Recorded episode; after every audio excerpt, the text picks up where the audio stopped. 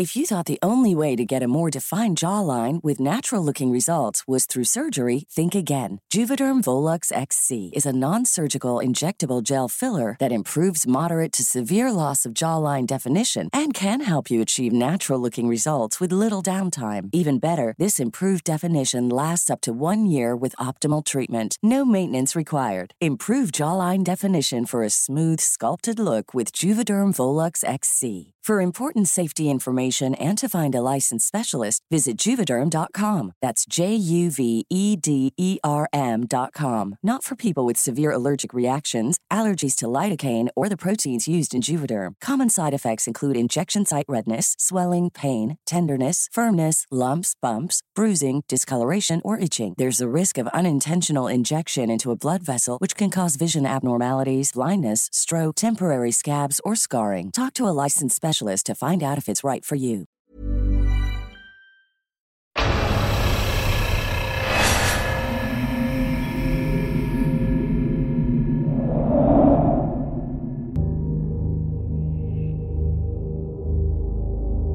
Magandang araw po sa inyong lahat. Ang kwentong ating mapapakinggan ngayon ay tungkol sa mga kababalaghan sa eskwelahan. Karamihan sa atin ay alam na ang isa sa mga lugar na puno ng hindi maipaliwanag na pangyayari ay ang eskwelahan. Marami talaga ang mga nakakatakot na kwento sa mga ganitong lugar na akala natin ay hindi pwedeng mangyari pero totoo palang nagaganap. Maraming kwento ang mga naging eskwelahan natin na ang iba ay itinatago pa. Pero ilan sa atin ay nakararanas ng kababalaghan. Mayroon din ba kayong kwento tungkol sa pinanggalingan ninyong school? Ipadala nyo na sa amin upang ating mabasa. Mayroon tayong dalawang istoryang mapapakinggan. Ang unang kwento ay ipinadala ni LA. 34 years old. Estudyante sa ilalim ng puno.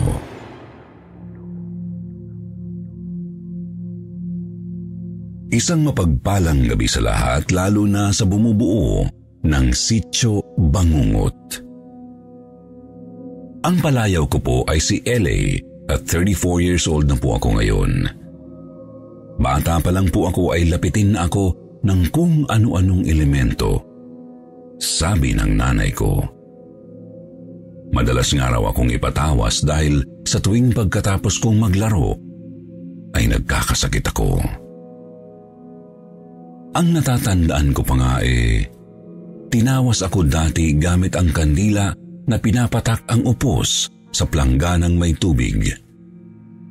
Pagkatapos ay kitang-kita ko na may nabubuong imahe. Ang imahe na yun ay nilagay sa ilalim ng unan ko at pagkatapos noon, gumaling na ako kinabukasan.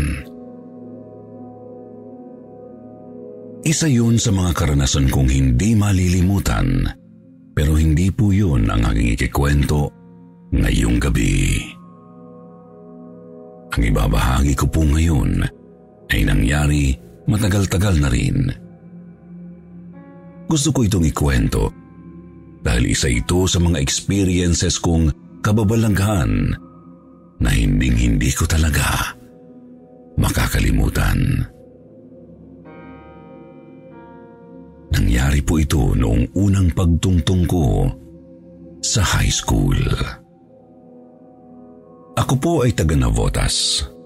Hindi ko na po babanggitin ang eksaktong pangalan ng paaralan pero may mga kwento-kwento tungkol dito na ang akala ko noon ay kwento lang talaga. Nalaman ko lang na totoo nung ako na ang nakaranas.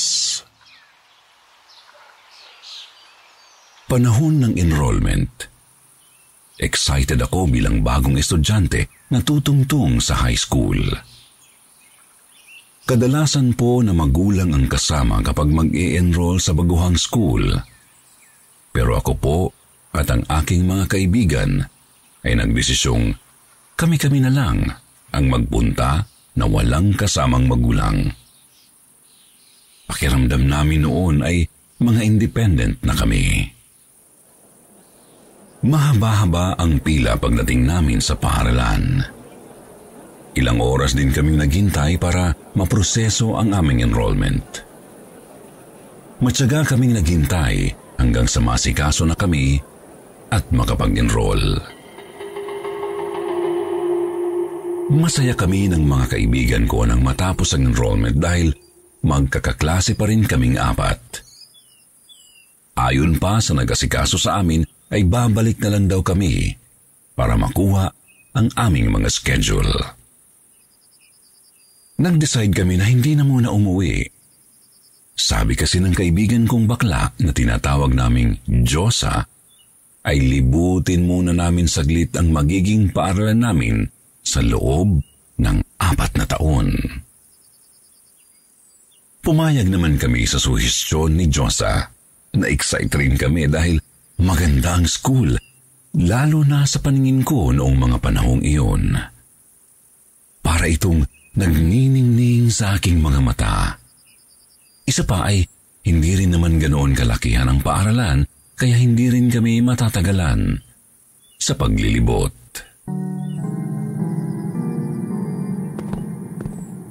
Lagpas kalahating oras din ang inabot namin para matapos ang pag-iikot sa buong school. Dahil sa pagod sa pagtayo at paglakad, ay nag-decide na magbanyo ang mga kasama ko. Ako naman ay nagpaiwan sa pasilyo at tumanaw lang sa mga estudyante sa ibaba. Nasa second floor kasi kami noong mga oras na iyon. Hindi na ako sumama magbanyo dahil hindi naman ako naiihi. Isa pa ay kilala ko kung gaano katagal magsipagbanyo ang aking mga kaibigan. Parang ginagawa nilang dressing room ang banyo dahil kung ano-ano pang kolorete ang kanilang nilalagay sa mukha. Hindi naman kasi ako ganoong tipo ng babae. Hindi nga ako nagpupulbo eh. Ayaw na ayaw ko na may nilalagay sa mukha ko bilang pampaganda. Kahit nga ikaw ayaw ko eh. Habang hinihintay silang tatlo na matapos magbanyo, ay minasdan ko sa ibaba ang mga estudyanteng abala sa pagpapa-enroll. Saglit din akong napaisip kung sino-sino sa mga estudyanteng yun ang magiging bago kong kaklase. Hanggang sa maagaw ng atensyon ko ang isang lalaki na mag-isang nakatayo sa tabi ng punong hindi ko alam ang pangalan. Hindi ganoon kalayuan ang puno sa building na kinaroroonan ko, kaya mabilis ko lang siyang napansin. Nakatingin na siya sa akin bago ko pa siya nakita. At nang magtama ang aming mga mata, ay ngumiti siya sa akin. Hindi ko rin alam kung bakit, pero sinuklian ko rin siya ng ngiti. Maputi siya, matangkad at gwapo, as in gwapo talaga na parang artista. Nagtaka lang ako dahil naka-uniforme na siya. Napatanong tuloy ako sa isip ko noon na excited ba siyang pumasok sa school? Kumaway siya sa akin kaya naman ginantihan ko rin siya ng kaway. Nagkatitigan pa kami ng matagal at pagkatapos ay ngumiti na naman siya. Kinilig naman ako dahil doon kaya bilang ganti ay nag-flying kiss ako. Pagkatapos kong gawin yun, ay bigla akong namula sa hiya. Saka ko lang kasi na-realize na kalandian ang aking ginawa. Hindi naman ako ganoong klase ng babae. Sinalo niya ang aking flying kiss at pagkatapos ay ngumiti na naman sa akin. Hindi ko alam pero sadyang nakakahumaling ang mga ngiti niya para akong ginagayuma. Dumating nga sa punto na bababa na sana ako para puntahan ang gwapong lalaki pero biglang nagdatingan ang aking mga kaibigan. Nag-aya silang kumain at nang saglit kong lingunin ang gwapong lalaki, ay wala na ito sa ilalim ng puno. Hinanap ko siya habang palabas kami ng school, pero hindi ko na talaga nakita.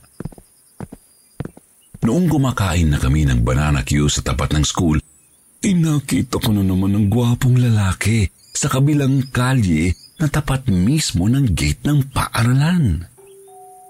Kumaway at ngumiti sa akin kaya gumanti rin ako. Nang mapansin ako ng aking mga kaibigan, ay tinanong nila ako kung bakit ako nakangiti at kumakaway. Tinuro ko naman ang gwapong lalaki, pero nawala na naman ito. Dahil doon ay kinantsawan ako ni Josa at sinabihang nangangarap ng gising. Napakibit balikat na lang ako habang ninangata ang banana queue. Pagkatapos naming kumain ay nagkayayaan ng umuwi ang lahat. Dahil iisa lang ang lugar ng mga kaibigan ko na taliwas sa direksyon ng bahay namin, ay mag-isa akong naglakad pa uwi. Habang tinatahak ko ang daan pa uwi ng bahay, nakita ko na naman ang gwapong lalaki na nakatayo sa tapat ng tindahan sa kabilang kalye. Nakangiti siya at kumakaway sa akin. Patawid na sana ako para lapitan siya pero nang may dumaang sasakyan, bigla siyang nawala. Doon ko na naunawaan na hindi normal ang nangyayari. Bigla akong kinilabutan at nilamig na mapagtanto ko ang lahat kaya patakbo at nagmadali na akong umuwi ng bahay. Kinagabihan ay inapoy ako ng langdat.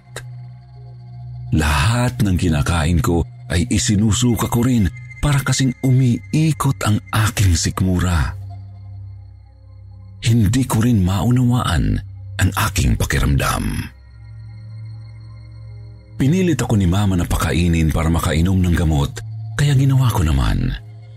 Dahil doon, ay saglit na nawala ang aking lagnat. Pero pagsapit ng alas 12, ay inapoy na naman ako ng lagnat. Pakiramdam ko nga ay sobrang init ng aking katawan, pero nilalamig naman ako.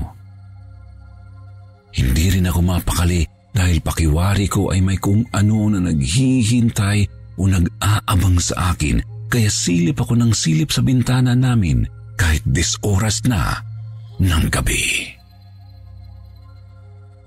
Sa huli kong silip sa bintana ay nakita ko na naman ang guwapong lalaki. Kumaway ito at ngumiti ulit sa akin. Pero hindi ko na ikinatuwa ang pagkakataong iyon. Tila nanginig ang aking kalamnan, dala ng matinding takot hanggang sa bigla akong napasigaw dahil ramdam na ramdam kong nakatayo na siya sa tapat ng pintuan ng aming bahay. Yun na lang ang natatandaan ko dahil ayon kay mama, ay parang nawala na raw ako sa sarili noong oras na yun. Kaya pinatawag na niya ang kakilala naming albularyo. Ayon sa kwento ni Mama sa akin, sigaw na ako ng sigaw at takot na takot habang nanginginig sa takot ay ganito raw ang isinisigaw ko. Nandyan siya sa pinto! Kukunin niya ako! Kukunin niya ako! Sabi ni Mama, ayon daw sa albularyo, ay may isang klase ng elemento na nakaagaw ng atensyon ko nung ako ay nagpa-enroll sa school. Kaya kinuwento ko ang tungkol sa gwapong lalaki na nakita ko. Dahil sa in-entertain ko ang elemento, kaya ako nito nagustuhan. Mabuti na lamang daw ay hindi ako sumama dahil posibleng mawala ako kapag lumapit ako sa gwapong lalaki. Sinundan daw ako nito hanggang sa bahay para talagang sunduin. Mabuti na lamang din daw ay malakas ang aking kaluluwa at lumalaban. Actually ay hindi ko yun maintindihan hanggang sa ngayon. Pero nagpapasalamat pa rin ako sa Diyos. Pinayuhan si mama ng albularyo na palagi akong magdala ng pulang bagay kapag nasa school. Kaya nang magsimula ang pasukan, ay pula ang aking bag at panyo. Magmula noon ay hindi ko na nakita pa ang gwapong lalaki. Nag-iba na rin ang paningin ko sa paaralan. Hindi na ito parang nagniningning. Isa na lang itong makaluma If you thought the only way to get a more defined jawline with natural looking results was through surgery, think again. Juvederm Volux XC is a non surgical injectable gel filler that improves moderate to severe loss of jawline definition and can help you achieve natural looking results with little downtime. Even better, this improved definition lasts up to one year with optimal treatment. No maintenance required. Improve jawline definition for a smooth, sculpted look with Juvederm Volux XC. For important safety information and to find a licensed specialist, visit juvederm.com. That's J U V E D E R M.com. Not for people with severe allergic reactions, allergies to lidocaine, or the proteins used in Juvederm. Common side effects include injection site redness, swelling, pain, tenderness, firmness, lumps, bumps, bruising, discoloration, or itching. There's a risk of unintentional injection into a blood vessel, which can cause vision abnormalities, blindness, stroke, temporary scabs, or scarring. Talk to a licensed specialist to find out if it's right for you. Hey, I'm Ryan Reynolds. Recently, I asked Mint Mobile's legal team if big wireless companies are allowed to raise prices due to inflation. They said yes. And then when I asked if raising prices technically violates those onerous two year contracts, they said, What the f are you talking about, you insane Hollywood ass? So to recap, we're cutting the price of Mint Unlimited from $30 a month to just $15 a month. Give it a try at mintmobile.com slash switch. $45 upfront for three months plus taxes and fees. Promote for new customers for limited time. Unlimited more than 40 gigabytes per month. Slows. Full terms at mintmobile.com. At ordinaryong eskwelahan. Salamat sa Diyos dahil ngayon po ay hindi na ako nakaranas ng mga ganoong bagay. Pero ang anak ko naman ang madalas maka-encounter. Hanggang ngayon ay inoobserbahan ko ang aking anak dahil madalas siyang makakita ng kung ano-ano at ikinikwento sa akin. Gaya ng bilin noon sa akin ay hindi maaaring walang pulang bagay na suot ang aking anak. Pangontra raw kasi ang kulay pula sa mga elemento.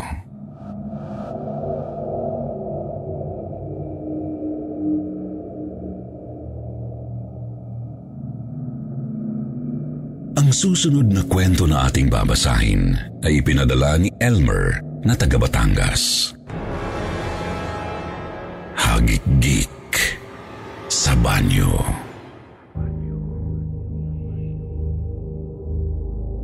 Kumusta po kayo lalo na sa inyo, Sir Jupiter? Naninirahan po ako ngayon dito sa Batangas at may maliit na negosyong palaisdaan. Ang aking pong kwento ay nangyari noong ako ay nasa kolehiyo pa lamang. Ang pinanggalingan kong eskwelahan ay hindi ganun kalawak pero mataas ang standard ng aming paaralan. Ang isang building ay mismong classroom at ang isa naman ay boarding house ng mga estudyante. Isa ako sa mga nagbo-board dahil malayo ang paaralan sa aming bahay. Scholar din kasi ako at student assistant. Sa buong unang taon ko rin sa paaralang iyon, ay nakuha agad ako bilang auditor ng Student Body Council. Mahigpit ang aming paaralan lalo na sa mga katulad kong doon namamalagi at may katungkulan kaya naman hindi kami basta-basta nakakalabas. Seminarista kasi ang may-ari nito. Kaya mayroon kaming curfew. Third year college ako noon at nagkaroon ng one-week retreat sa aming paaralan. Lahat ng mga involved na estudyante ay kailangang mamalagi sa paralang iyon sa loob ng isang linggo. Walang labasan, walang uwian. Ang tanging gagawin lamang namin sa umaga ay makikinig sa mga nagsasalita ng guro at sa gabi naman ay magbabasa ng Biblia. May mga pangilan-ngilang games na inihanda ng Student Body Council pero ramdam na ramdam ko pa rin ang pagkabagot kahit taon-taon ko na itong ginagawa. Pangatlong gabi ng retreat, katatapos lang maghapunan at magbasa para sa gabing iyon. Nagpasukan na sa kani-kaniyang silid ang mga estudyante. Kami naman bilang student assistant ay naglinis pa ng mga dapat linisin. Naiwan akong mag-isa sa auditorium dahil tinawag ang dalawa kong kasamahan para mag-assist sa faculty room. Habang ako ay naglilinis, ay nakakita ako ng isang babaeng estudyante na pumasok sa banyo na nasa gilid ng stage. Agad ko iyong sinundan para pagsabihan na bumalik na sa kwarto kung saan siya naka-assign. Isa kasi ako sa mapapagalitan kapag hindi ko siya sinita. Pagdating ko sa tapat ng nakasarang pintuan ng female comfort room, ay kinatok ko ang babae at sinabihang bilisan niyang magbanyo at bumalik na sa kanyang kwarto. Hindi ako tinugon ng babae. Salip ay hagik-gik lang ang itinugon niya sa akin. Dinig na dinig ko yun dahil malakas. Nainis naman ako sa ginawa niya kaya muli akong kumatok at binalaan siyang isusumbong kapag hindi pa lumabas. Dahil doon ay mas lalong humagikhik ang babae. Mas lalo naman akong nainis kaya binalak kong hawakan ang doorknob para sa nabuksan. Pero bigla namang napadaan doon ang isa sa kasamahan kong student assistant na itatago ko na lang sa pangalang Nell. Tinanong ako ni Nell kung anong ginagawa ko roon. Kaya sinabi ko naman na may tao pa sa loob. Nagtaka naman siya dahil ayon sa kanya, kanina pa niya nilak ang mga comfort room sa bahaging yun. Pero ibinagpilitan ko pa rin na may tao sa loob. Sinabi ko pa nga kung paano ako tawanan ng babae na ikinainis ko. Para makasiguro, ay binuksan na lang ulit ni Nell ang pinto. Kaya napatunayan niyang wala ngang tao sa female's comfort room. Matapos namin ma-realize ni Nell ang mga nangyari, ay nagkatinginan kami ng matagal. Wala sa aming kumibo hanggang sa bigla kaming nagtakbuhan palabas ng banyo. Hindi ko natuloy natapos ang paglilinis sa auditorium kaya kinabukasan ay nasermonan ako. Matapos kong maranasan yun, ay hindi na ako nagpapaiwang mag-isa sa paglilinis sa auditorium. Natapos naman ng maayos ang retreat at bumalik ang lahat sa normal. Yun ang akala ko. Ang nangyari pala sa akin ay simula pa lang ng mga nakakatakot kong karanasan sa paaralang yun. Isang tanghali ay nagpunta ako sa opisina ng Student Body Council para saglit na mag-review at magpahinga. Naabutan kong may tao sa banyo dahil dinig kong nakabukas ang gripo at may nagbubuhos. Naisip kong vice president namin yon dahil siya lang naman ang mahilig maligo roon kaya hindi ko na pinansin. Binuksan ko ang ilaw dahil madilim doon kahit umaga. Kinuha ko ang mga gamit sa bag saka inilagay yun sa table. Inon ko rin ang electric fan at itinapat sa akin bago umupo. Nagsimula na akong mag-review. Ilang minuto ang lumipas ay nag-andap-andap ang fluorescent light. Napatingin ako roon hanggang sa tuluyang namatay. Napakunot ako ng noo at muling bumaling sa banyo. Naiihi na rin kasi ako. Lumapit ako sa pintuan at tinanong ang kung sino mang naroon at kung matagal pa ba siya. Nang marinig ako ng nasa loob ng banyo na nagsalita, ay tumigil ang nagbubuhos, pati ang ingay ng gripo. Naisip kong baka pinatay na kaya nagsalita ulit ako ng Paihi. Bigla akong kinilabutan sa hagik na tugon ng nasa loob ng banyo.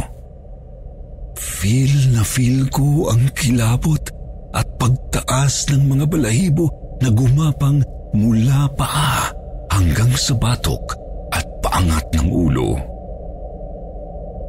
Nanlaki ang mga mata ko nang maalala ko ang tinig na yun kaya napatakbo ako sa pinto para lumabas, subalit hindi ko na mabuksan.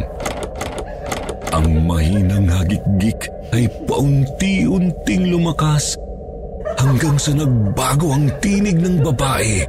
Tila naghahalo-halong tinig. Mas lalo akong kinalabutan dahil doon, kaya mas lalo kong pinagpilitang mabuksan ang pinto para makalabas.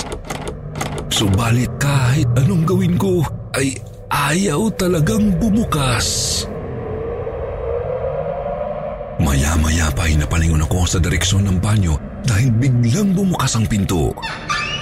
Kasunod noon ay mas lalong lumakas ang nakakatakot ng tinig ng hagikgik. Ang silid ay tila mas dumilim pa at nagsimula rin magbago ang amoy ng paligid. Lalo namang nanuot ang takot sa aking dibdib matapos masaksihan ng mga yun. Pagkalaon ay unti-unting naggalawan ng mga gamit na nasa mesa. Mas lalo akong kinumutan ng matinding takot. Tila ba sumiksik sa kalooban ko ang kilabot kaya hindi ko na maintindihan ang naging pakiramdam ko. Para akong masusuka na ewan.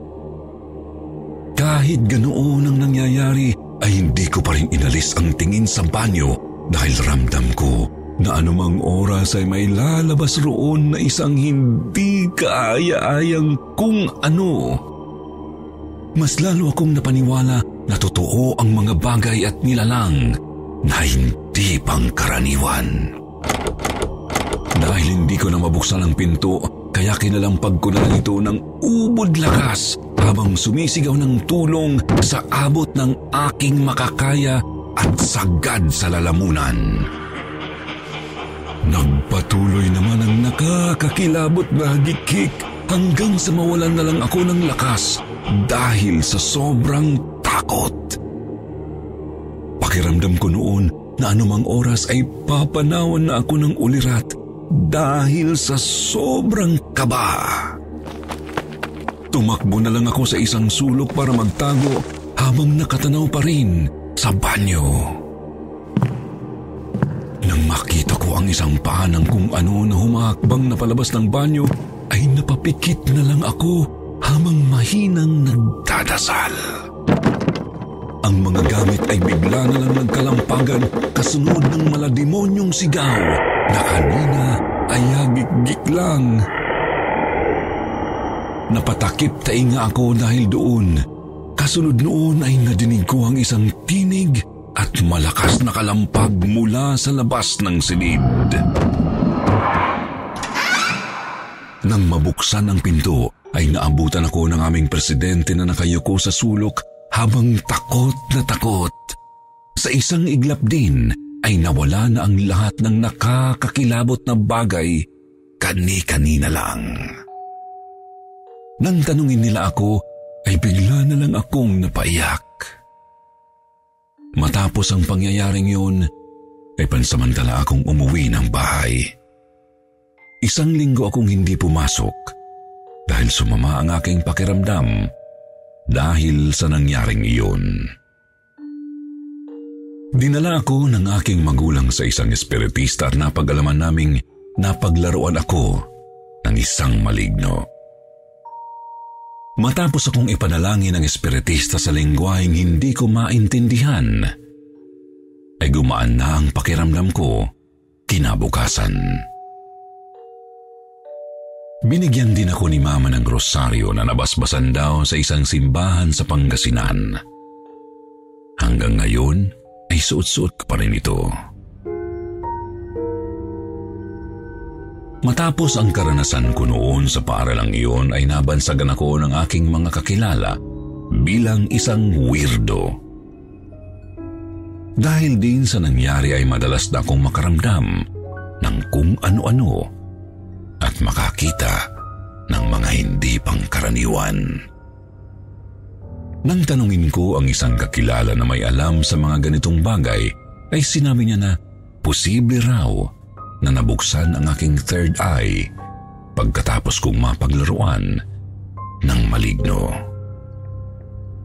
Ngayon ay hindi ko na lang pinapansin ang mga nagpaparamdam at mga nakikita kong mga hindi pangkaraniwan pero kung minsan ay nagugulat pa rin ako, lalo na kung biglaan. Sa ngayon ay katulong ko ang aking asawa sa maliit naming negosyong palaisdaan. Yun lang po ang aking kwento at sana ay inyong naibigan. Maraming salamat ulit sa Sityo Bangungot Channel dahil sa pagkakataong ito na may bahagi ko ang aking kwento. Dalangin ko na mas pagpalain pa ang inyong channel para mas marami pa kaming kwentong kababalaghan na mapakinggan.